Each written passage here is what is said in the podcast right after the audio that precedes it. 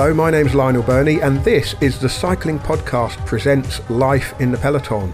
Um, we're delighted to say that we've signed up Life in the Peloton's Mitch Docker for the twenty twenty season, arguably the biggest transfer of the closed season, I'd say. I can't think of a bigger one at the moment. Um, Mitch Docker, of course, professional rider with E F Education First, about to start on his twelfth season in the professional ranks, and this is the fifth year of the podcast Life in the Peloton, one of our favourite cycling podcasts, other than The Cycling Podcast, of course.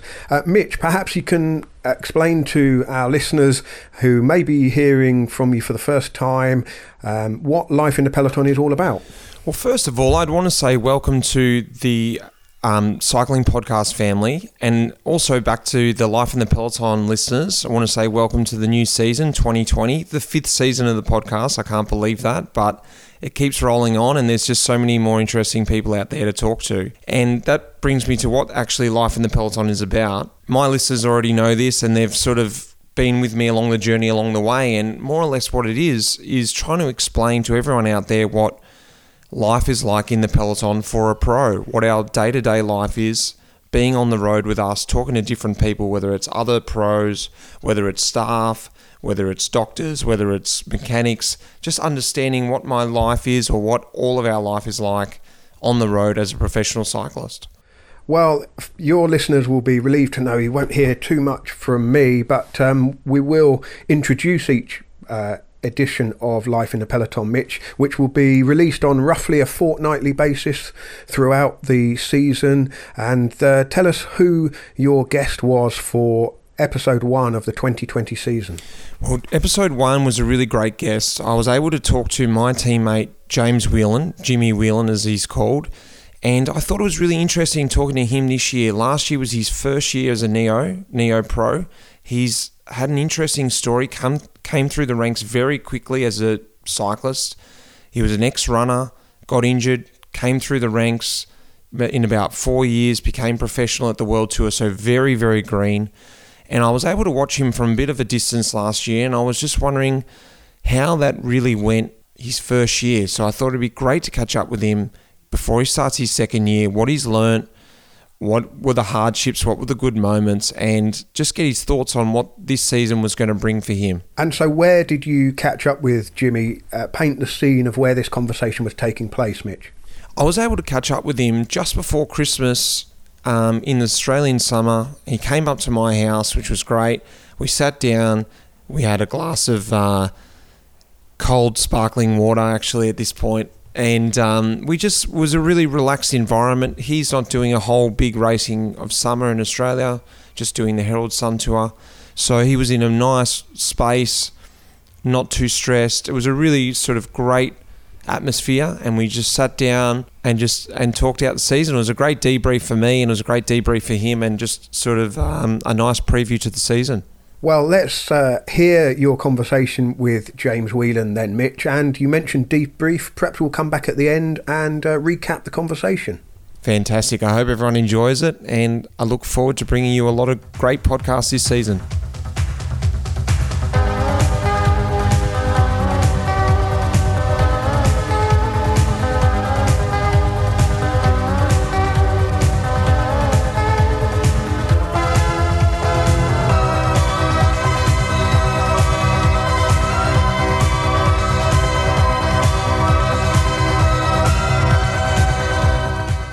Welcome, Jimmy Whelan. This is the first podcast of the year, and I'm really happy to be back on board, and especially to have you on board to preview the season, talk about your last season, and talk about your season coming. So welcome to the podcast. Welcome back, actually. You were last year one of my first podcasts as well at the live podcast, so welcome back to a non-live podcast. Yeah, it's nice to be back on the potty. Yeah. And uh, yeah, good day, everyone. Yeah. Nice. Welcome back behind the mic. It's a nice day. I'm going to jump straight into it. Let's just talk about your first year. Last year was your first year as a World Tour pro. And straight up, how was it? Uh, it was the most stressful year of my life, but most enjoyable. Right. Uh, yeah, went through about every emotion possible. New, found new emotions that didn't exist. But uh, yeah, I had, a, I had a blast. A lot changed with my life. I had to get used to a lot of new things, a new environment. Um, and yeah, it's a lot of foreign things uh, that I had to get comfortable with. But, Ex- um, explain that. Every you went through new emotions you never thought you had. Explain that. Yeah, I mean, essentially, my whole life context changed. I was living in Europe, mm. had to find my feet in Europe, and I was trying to learn a new sport because essentially I came in so late that uh, I hadn't even raced at a semi-professional level, let alone in the World Tour. So there was a lot to get used to, um, but I just had to relax and, and took each day as it came, but also making sure that I was switched on every day and absorbing as much as I could from whether that be like the actual race days, um, and down to the tactics and everything, but also just from my teammates, just learning off them, seeing mm. how they they move around, the way they function on and off the bike. Felt like I uh, never turned my brain off all year. I was just constantly looking at stuff around me. I'm back in Australia now. I've been back for two months or a month and a half. Pretty raring to go, to, uh, pretty excited to go back over. What was that like then when you came at the different points during the year? And just when you said that then, I'm back in Australia now.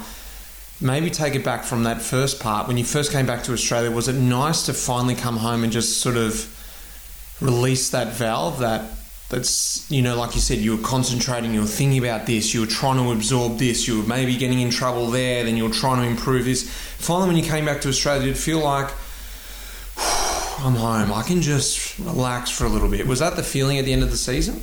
Yeah, I mean, a pretty easy way to put it. It was like I'd just come home from a, I don't know, fourteen-hour shift and you've sat down on the couch and taken your shoes off. Yeah. That kind of thing. Um, and life's pretty easy at home. I'm back with the folks. Yeah, back with family and friends. It's pretty comfortable. Living in uh, in Camberwell, it's, yeah, it's pretty easy. Mm. And, uh, yeah, I've just been catching up with mates, seeing family and friends, and starting to get uh, into some more serious training now. Life's pretty simple when you're living back at home. The fridge restocks by itself.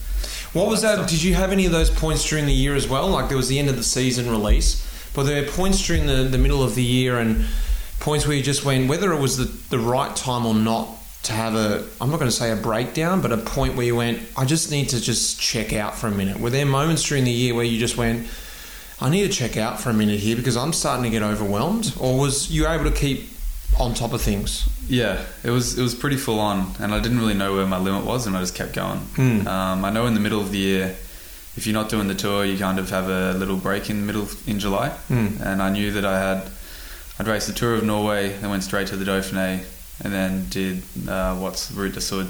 So it was kind of a big race block, and all hard races too. And yeah. like Dauphiné, Libre is a very, for people out there who don't know, this is this is actually a well-seasoned pros race because the Tour de France is around the corner. So most of the people, ninety percent of the riders, are trying to get in the Tour de France team. If they haven't already been selected, are in that kind of form. And if they're not, they're there. They're very experienced pros doing a very hard race. To be thrown in that as a neo-pro and also as a real novice to the sport as well, that would have been, you know, a huge race. How was that experience in that race? Yeah, I mean, it was pretty full on. Uh, there's everything. I mean, obviously the companies, the Pelotons are really high standard. Yeah. The parkour is really difficult. Yeah. But I think the, the most difficult thing about that race this uh, this year was the weather. Yeah. Uh, it was freezing cold most days, and uh, some of the most crazy conditions I've ever ridden in. Oh. Uh, we're going up a few climbs and down the down the descents, so it was a pretty full on week. Mm. Um, I'm glad I didn't know what I was signing up for before the races. Yeah. But yeah, when I got back after that, that like three stage race block, then I finally got back to my apartment in Girona and was told to have a full week off. It was a similar thing to coming back to Australia. It was, uh, yeah, I mean, I was, pr- I was proud of myself getting through it all and, uh, yeah, experiencing it all and absorbing it. Um, but at the same time, I was like, far out. That was definitely the most crazy month of my life. Totally. Like, and I think, like, and to give everyone an example, like, James, he raced sixty-six race days this year. I had a look up before mm. just to double check how many days you did. I only did seventy myself, you know, only four more days than you. And this season was my twelfth year professional. So there's not a lot different. You took on a massive load for a young guy. How did that feel? And did you imagine that amount of racing, or did it just feel sort of somewhat normal? You just took it on. Well, everything was new, so I didn't really have a standard. So mm. whether I did ninety days or twenty days, it just would have been like, okay, well, that's that's what it is. I didn't think I'd get through the full season, to be honest. Mm. Uh, what, when, what did you think would happen? Well, when I was, uh, I don't know, I thought I'd just get pretty worn out, to be honest. Yeah, okay. Pretty, like, overwhelmed by the stress and everything of, I don't know, the racing and just... Uh, the lifestyle, the lifestyle, living on your own, pretty, yeah. pretty full on. Yeah, so, like, looking back at it, uh, I'm pretty happy to get through a full season. That was, uh, mm. in my opinion, the most important thing. Totally. Because... like the worst thing that could have happened was would be to like crash out in April or something, and then that was it. Because um, the thing that I need is experience. To come back to Australia and have that box ticked is uh, pretty good. And also just to, as stressful as it was, um, I really enjoyed myself. And I mean, because when I signed up last year uh, with E F, I didn't really know what I was signing up for. I hadn't lived the space yet, so I didn't even know whether I was was was going to enjoy it, because I hadn't done it before, like living in Europe and everything. So it's pretty daunting, but it's pretty nice also to come back and be like, okay, I actually really enjoy this. I feel like a bike rider now. Yeah, nice. Um, because to give everyone a bit of background, and let's let's rewind right back before you're even a pro and even before you're a rider. So give everyone a little bit of a background where you've come from and how you've been able to rise through the ranks so quickly to World Tour, because this is a very uncommon thing for someone like you to do. To give everyone a little bit an idea of how big a leap that was this year to be in the World Tour. Exactly, like, you know, just to understand that context. It's even a big leap for a guy who's been riding for ten years. Finally makes that leap to the World Tour. It's a big step, but for you, where have you come from? Yeah, I mean, to put it pretty simply, I was a, a runner up until twenty sixteen. Um, racing like domestically in Australia, mm. um, kind of going from the junior ranks to the senior ranks, and then uh, got a bit of an Achilles injury and couldn't train the way I needed to to be the runner I wanted to be. So uh, called it a bit of an early retirement on running, and then in... How old were you then? So I would have been nineteen. Okay. Um, and then the summer of twenty sixteen, uh, started racing local crits, and then did the Nationals road race in twenty seventeen. Um and then raced domestically in, uh, throughout that year. And then I was able to fall in love with the sport, make new mates, and uh, was able to uh, get some opportunities racing the Herald Sun Tour in and uh, in the start of two thousand eighteen with the Australian team. So this is your third year ever riding a bike? Yeah. Yeah. And then uh, with that, uh, a good Sun Tour and a good Nationals, I was able to then race for the national team over the um, European summer. And so that was uh, some of the one-day races earlier on in the year, and then also uh, the L'Avenir. Mm-hmm. Um, Tour de L'Avenir, yeah. which is which is the mini Tour de France, yeah. And a lot of people are looking at that race for the new talent coming through. Yeah. So I consider myself really lucky just to get the opportunity to race for the national team, given I'd only really raced at that high domestic level for a few months. Mm. And then it just so happened to be that my first European bike race was Tour of Flanders, which I was able to win, yeah, which was under twenty-three Tour of Flanders, yeah, yeah which at the time I didn't realise how much that would change my life. um, and so and then with that I was then able to make the jump to World Tour, so it was obviously really really fast, yeah um, which from the outside in you think, oh, that's awesome, but at the same time it's like there's a lot of uh, development that I've missed, mm. and then I'm trying to catch up whilst experiencing the racing at this level, which uh is proving to be stressful, um, but also it's a pretty special place to be in, and I consider myself pretty lucky. But um, yeah, and then two broken wrists last year, so I didn't get to do L'Avenir, didn't get to do the World Championships, and then I essentially reset and then uh, got ready for uh, last year, which was my first uh, first season with E F and as a Neo Pro. So I saw you that moment of everything catching up. Because like as you explained then, there are big steps. And every time you got set a new challenge, you were able to get over that step and move on to the next step. There was nothing, from what I can understand there, they were really hard challenges along the way. But what's allowed you to be in the World Tour now, after four years riding a bike, was you were able to overcome those challenges. And one of the small insights I got to you being a little bit out of your depth was only in Tour Down Under last year. Yeah. And it was... when we were going down the gorge. yeah, and I it wasn't, didn't mention that.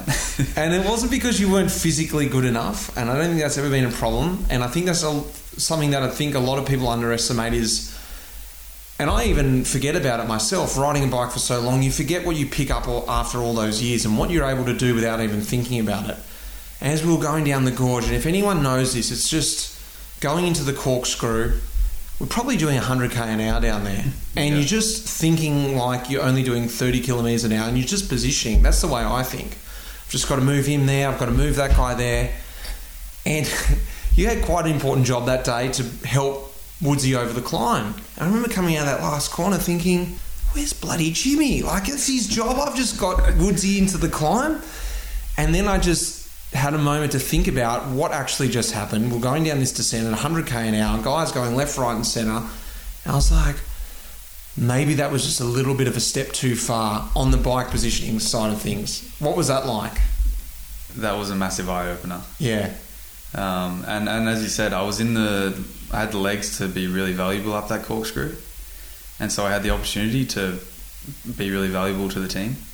But that was a very, very stressful like ten minutes going down the gorge road, and just seeing how relaxed everyone else was. Well, like they're just used to it, and then seeing like I was kind of almost like looking at myself, being like I'm so uh, out, like out of my depth here, and it was and it was really frightening, to be honest. Yeah, like, I've never been uh, in a situation like that.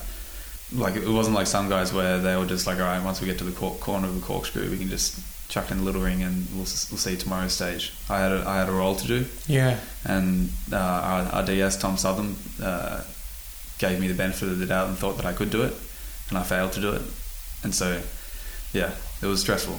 Um, but I also needed needed that as well. Totally. Yeah. yeah and like, I th- yeah. Sorry to interrupt. I was about to say, I don't think anyone ever cast any judgment on you for that moment, because we all knew the reasons behind it. And what I loved about that was I haven't raced with you since that race, actually.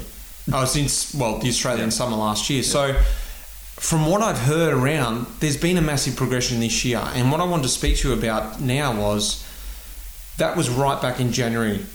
What's happened over the year is you came through each race and you're able to take on things like the gorge and apply it to the next race and take on, by the time you came to a race like Brabantse Pijl and Flèche, you were doing things, from what I hear, you were doing things that were another step up. Run me through what happened throughout the season when you were able to apply that stuff that you learned from each race.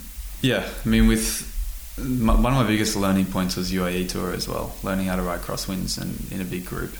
Yeah, I found myself with each race, I would just be getting better and better at positioning. I mean, there'd be some races where I'd stuff it up again and I'd be quite frustrated. I think it's okay to make mistakes, but if you make the same mistakes again, then you kind of got to look at yourself a little bit critically, because mm. there's no excuses. You're a paid bike rider and you've got to like do your job. Um, but yeah, I had a few good rides. Yeah, my, my best ride was uh, probably Brabantse Pijl with positioning and stuff. Yeah, I actually had, uh, I don't know how to put it, but actually the balls to be right at the front right, and kind of throwing my weight around a little bit. Mm. Um, How did that feel? Were you like, I'm getting this? Yeah. I'm actually getting this thing. Yeah, that that day was really important for me, because it, it made me realise that it wasn't like a a skill set per se that I didn't have, but more just a mental switch. Uh, that, yeah, that like bulldog attitude. Um, and it's easier said than done. You made it sound so easy that someone just has to go, oh, I just got to get the balls and do it. But yeah. look, I'm still I still struggle with that at times too. You know, coming into different segments and sprints and whatever, I have to also get past that every single race. So yeah. I know exactly what you're talking about. Yeah, and just learning to relax. Yeah, and being like thinking out, and also just appreciating what I was doing as well, thinking how cool it is what I'm doing right now, and also having Clarkie yelling at me from behind to do this and that. It gets easy. I don't have to think. Yeah, it does help with someone giving you the yeah. experience. Yeah.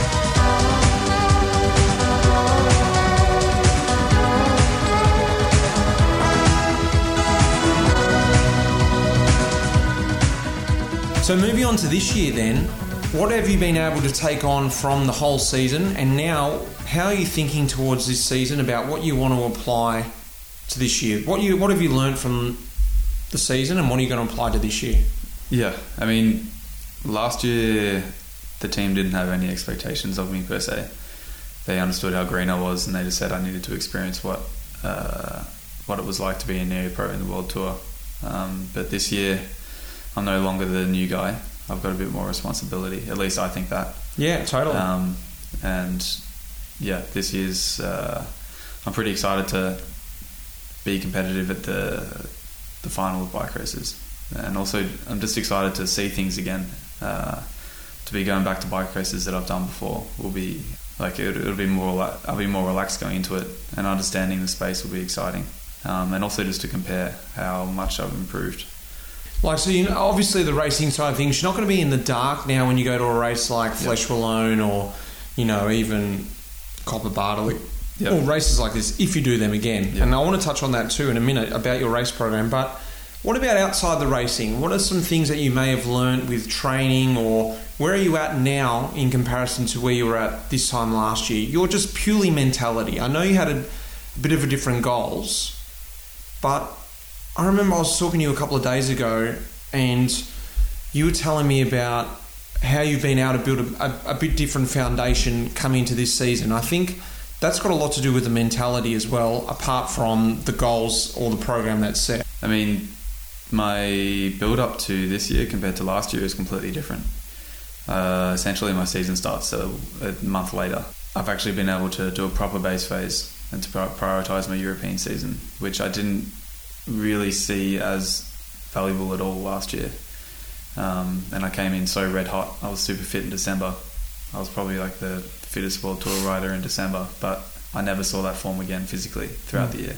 Like when I head back overseas next year, uh, well, this year, um, I'm pretty excited just to already have all my clothes in uh, my place and essentially uh, have my setup here over there. Mm. Makes life a lot easier. And also just uh, being in a familiar bed and everything.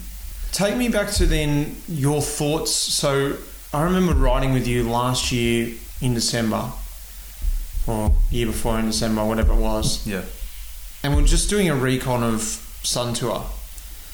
And I nicknamed you Jimmy Half Whelan back then because we were doing an easy ride, but you couldn't quite grab the concept of, just because you were just eager, keen.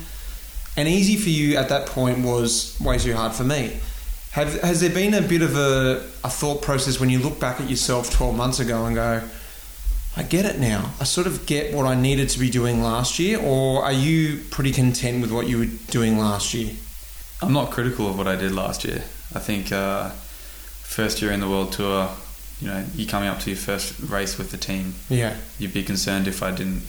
Like, uh, yeah, you'd be concerned if I wasn't going in like that. Yeah, yeah. I came in super hot, and I wouldn't change that at all. Mm-hmm. Um, but obviously, one thing that I learned the hard way is that you can only have the light on for so long. Mm. And, uh, yeah, you can't... Mentally, it's... Uh, and physically, it's pretty difficult to be running so hot in November all the way through to October the next year. Yeah.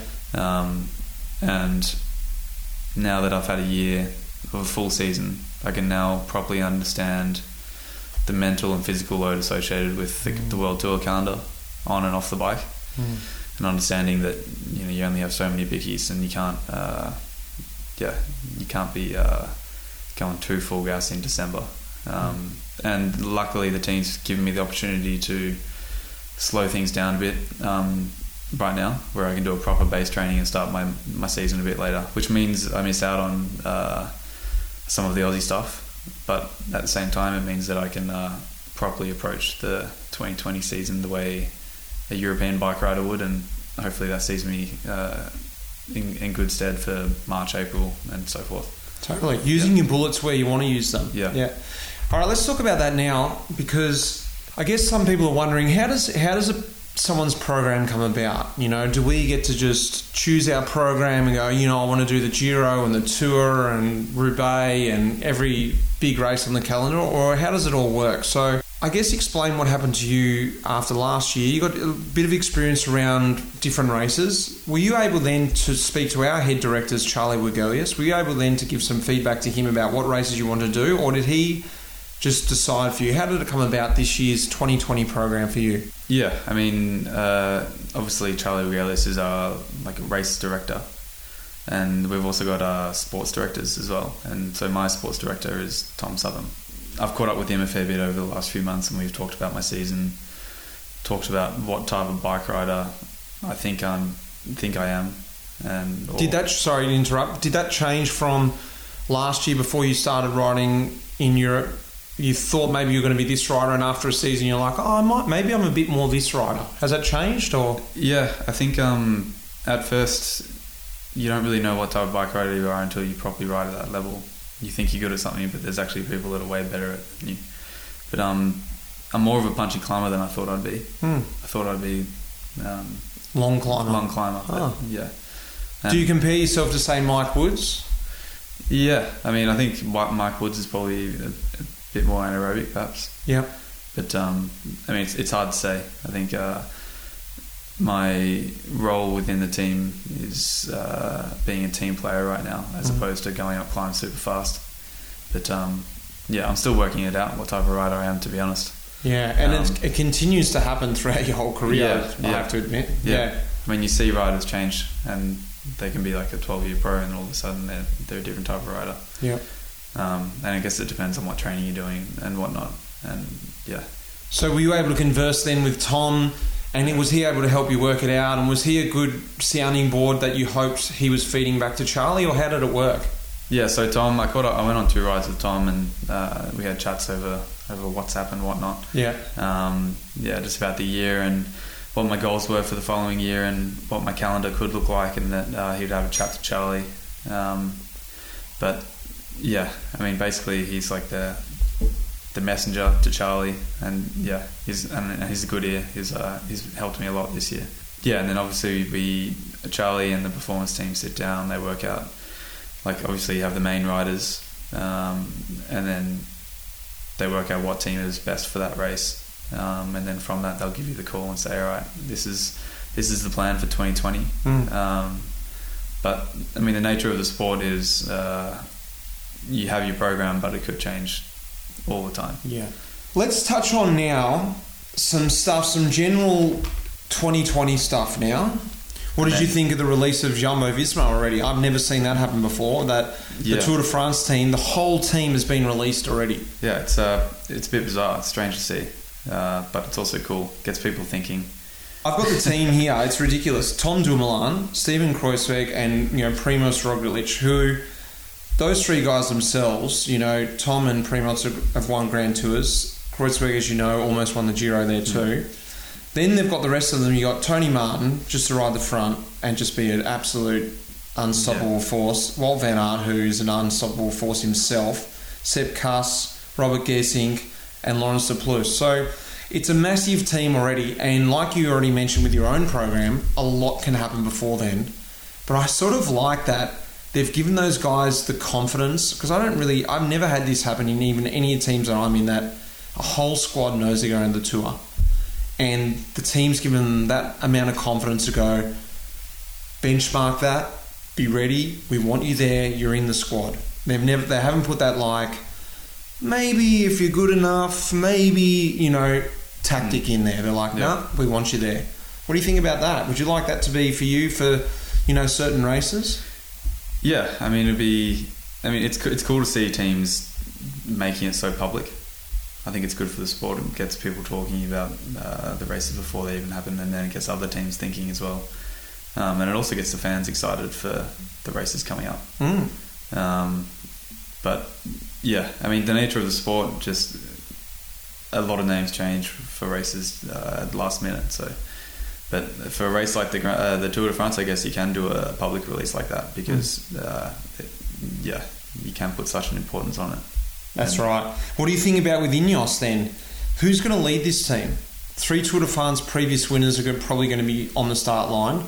You've got Chris Froome, Geraint Thomas, and last year's winner, yep. Egan Bernal. So it's going to be an interesting dynamic dynamic there. You know, they've almost got too much power. You know what I mean? It's yeah. like, are they going to be able to work together? What do you think about that? Well, it looks pretty similar to the trio with Jumbo Visma as well. Um, but I guess the biggest question that everyone seems to be talking about is um, Froome getting back to uh, the rider he, well, he can be. Mm. Um, and then do they assume that they that he can be... Uh, the rider he was, and yeah, it's it's, it's pretty hard to say, and I guess uh, things will start to piece together as the race the racing goes on. Important to get off at the right foot. Mm. when you look at Quick Step, they just like they bounce off each other, they feed each other, like success breeds success.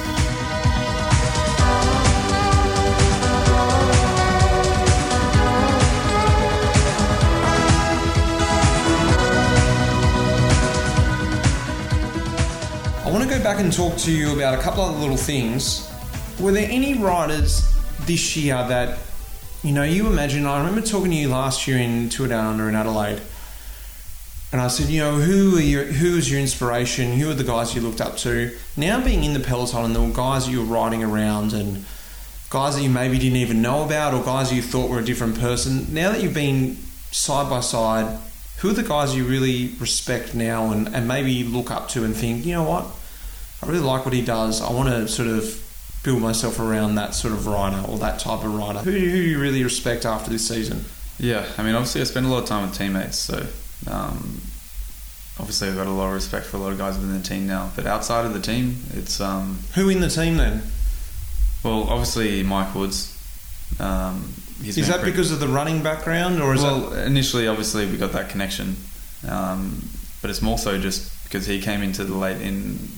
Uh, pretty different circumstances. He came into the sport under pretty d- different circumstances and came in quite late and had to make that jump and learn quickly. Mm. So he's been a good person to to check in with with regards to like how, how did you learn how to do this so quick?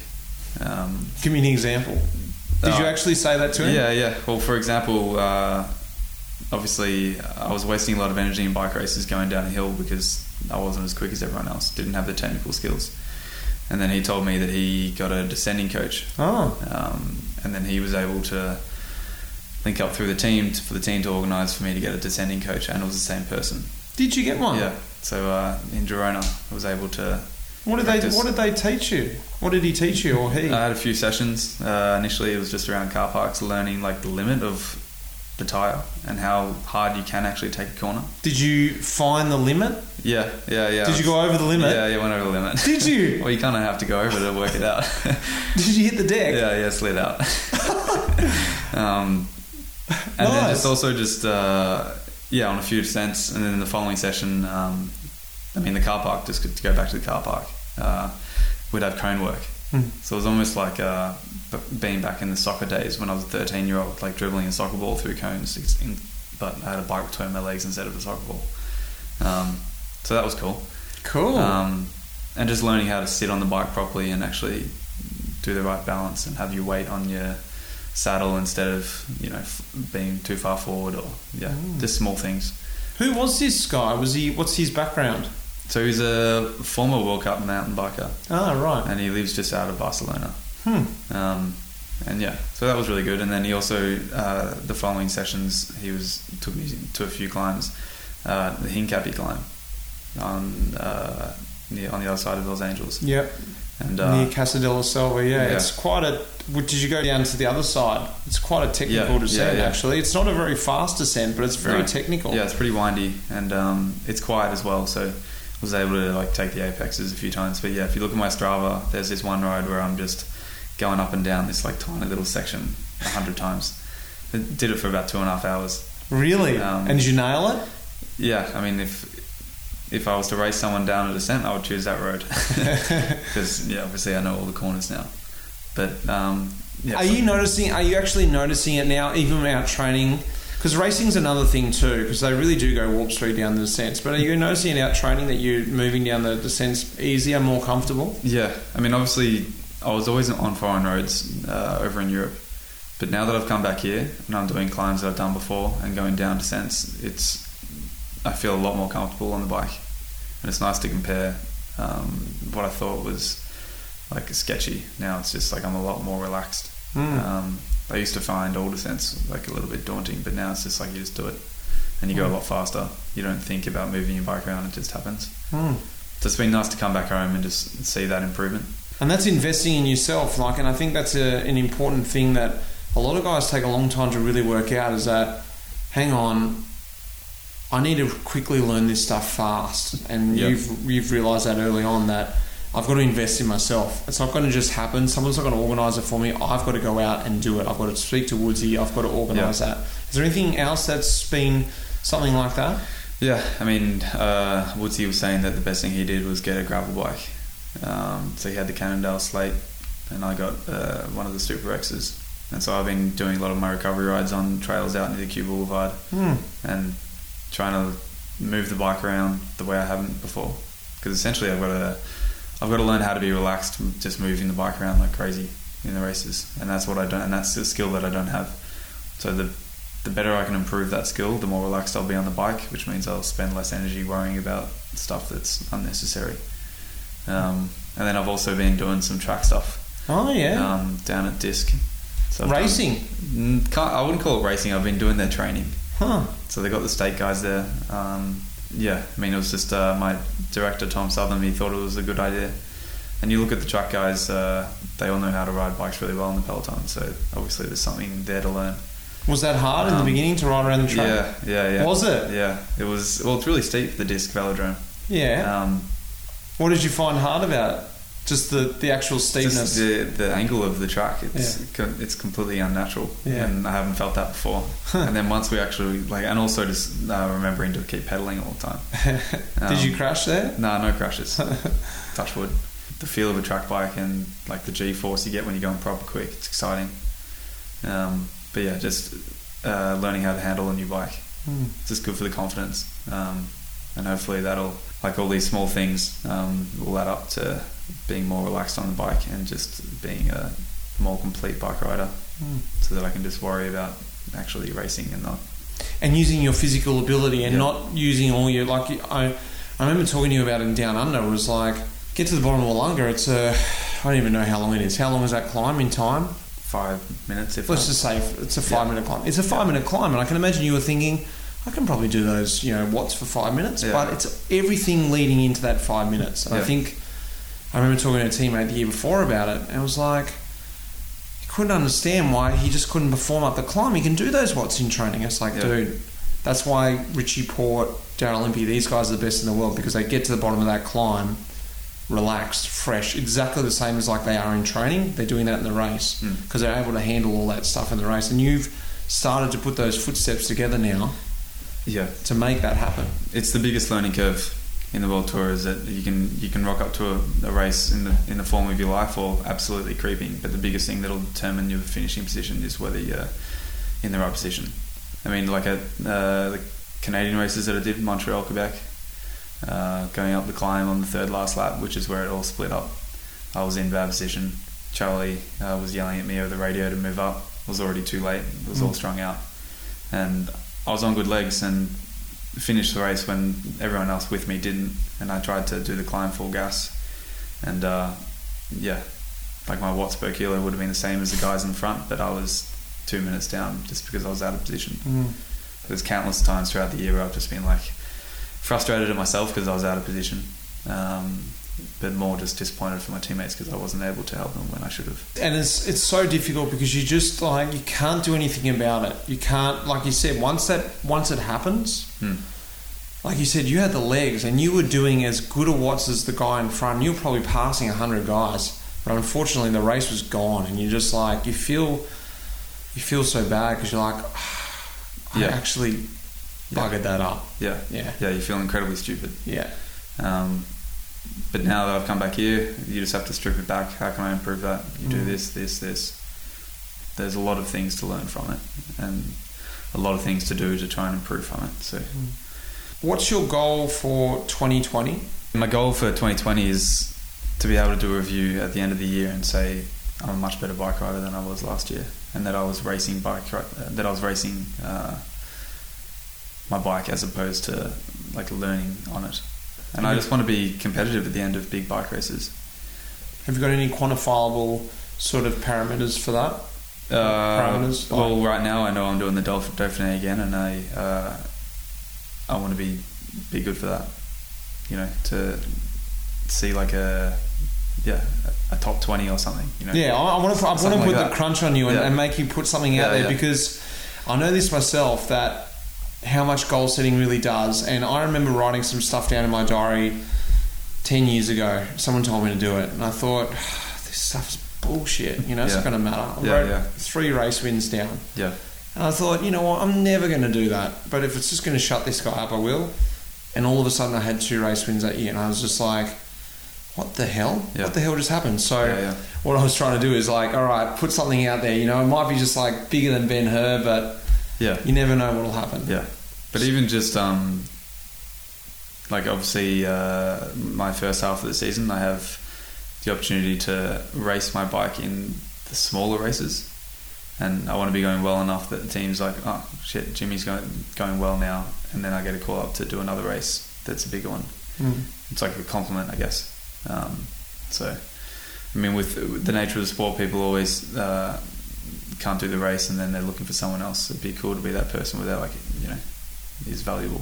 Mm. Um, but yeah. Nice. Alright, well then what about your overall ambition goal with cycling? You've come in now, you've experienced it for a year, you've got probably your hands on what this world's going to be like. You know what you want to do next year. What's your whole ambition for your career as a cyclist? If you can look ahead ten years and still be riding in ten years, is that something you want to do, ride for ten more years? Or you want to just ride the Tour de France? Or now, what what are you thinking now? Now you've sort of got your head around it. It's a good question, and something that people don't usually ask as well. Like, because there's some bike riders, I mean, this time last year, I, as I said, I didn't know what I'd signed up for.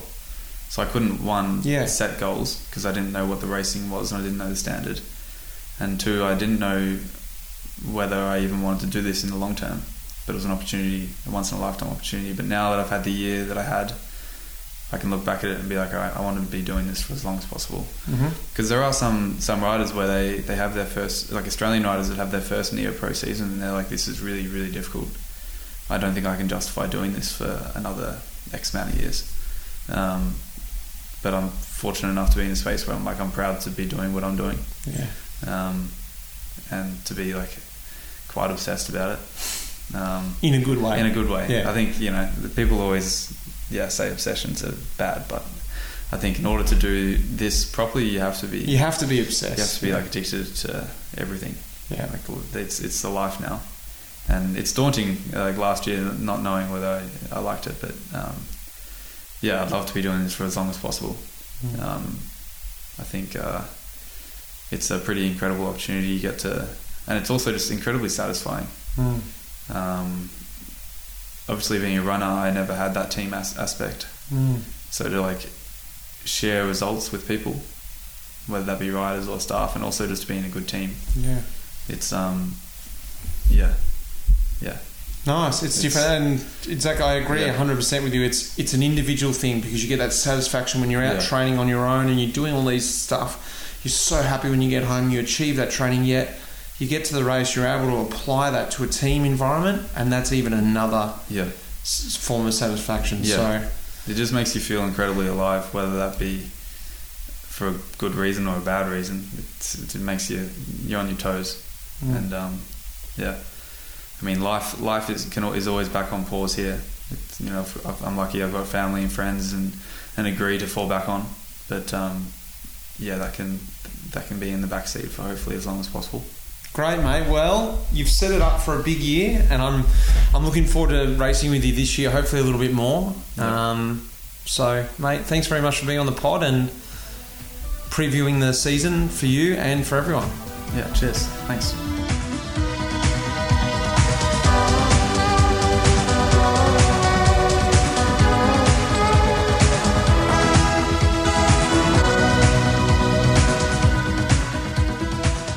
Well, Mitch, you're off to a flyer. That was a really engaging conversation with Jimmy Whelan. I, I feel like I can call him Jimmy now, not just James. I feel like I've got to know him a little bit through your conversation as well. You can refer to him as James, Jimmy, or I, as I prefer, Jimmy Half Whelan, because he does like to have that half wheel in front of you. That was one of the things I took out of the conversation, Mitch, and I, I did actually go back and listen to a little bit of your original conversation with Jimmy when he was a uh, fresh out of the box Neo Pro a year ago, and the, there was quite a contrast I felt between the two. um, I won't go as far as to say that a, a, a year in the pro ranks has, uh, uh, has, has worn him down so too much, but definitely the realities of the job of a professional cyclist, um, you, you know, something that he would probably have imagined before stepping into the pro ranks. It, it, I got the sense that he's well aware of what the job actually entails now. Look, I think in a way, it's humbled him. And I think not just him, but I think this happens a lot with a lot of professionals, myself included.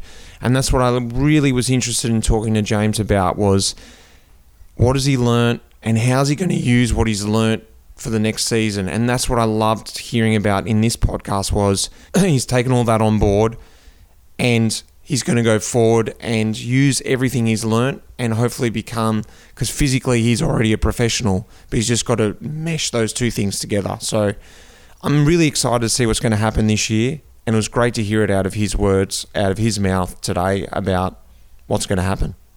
I also got a feeling that there was a sort of almost like a mentoring relationship between you and Jimmy, because obviously you're, you know, the experienced pro, twelve years in the ranks, and he he's just coming into into it, and you know, learning from um you know what, not just the the job of trying to win bike races uh, as an individual. I thought that that was one little line that really stood out, you know, he, realizing the importance and the emphasis that's put on being a being a team player, especially when you're a young rider. And I went back and had a look at his race program from twenty nineteen and just sort of saw the realities of Um, being a, a, a, a neo-pro kind of writ large in black and white. You know, the schedule in the second half of the season was um, Tour of Utah, and then eight or nine days later he's back in Europe to do the Deutschland Tour in Germany, and then ten days after that he's back over in Canada to do the, the two World Tour races, and then seven days after that he's back in Europe doing a couple of Italian races.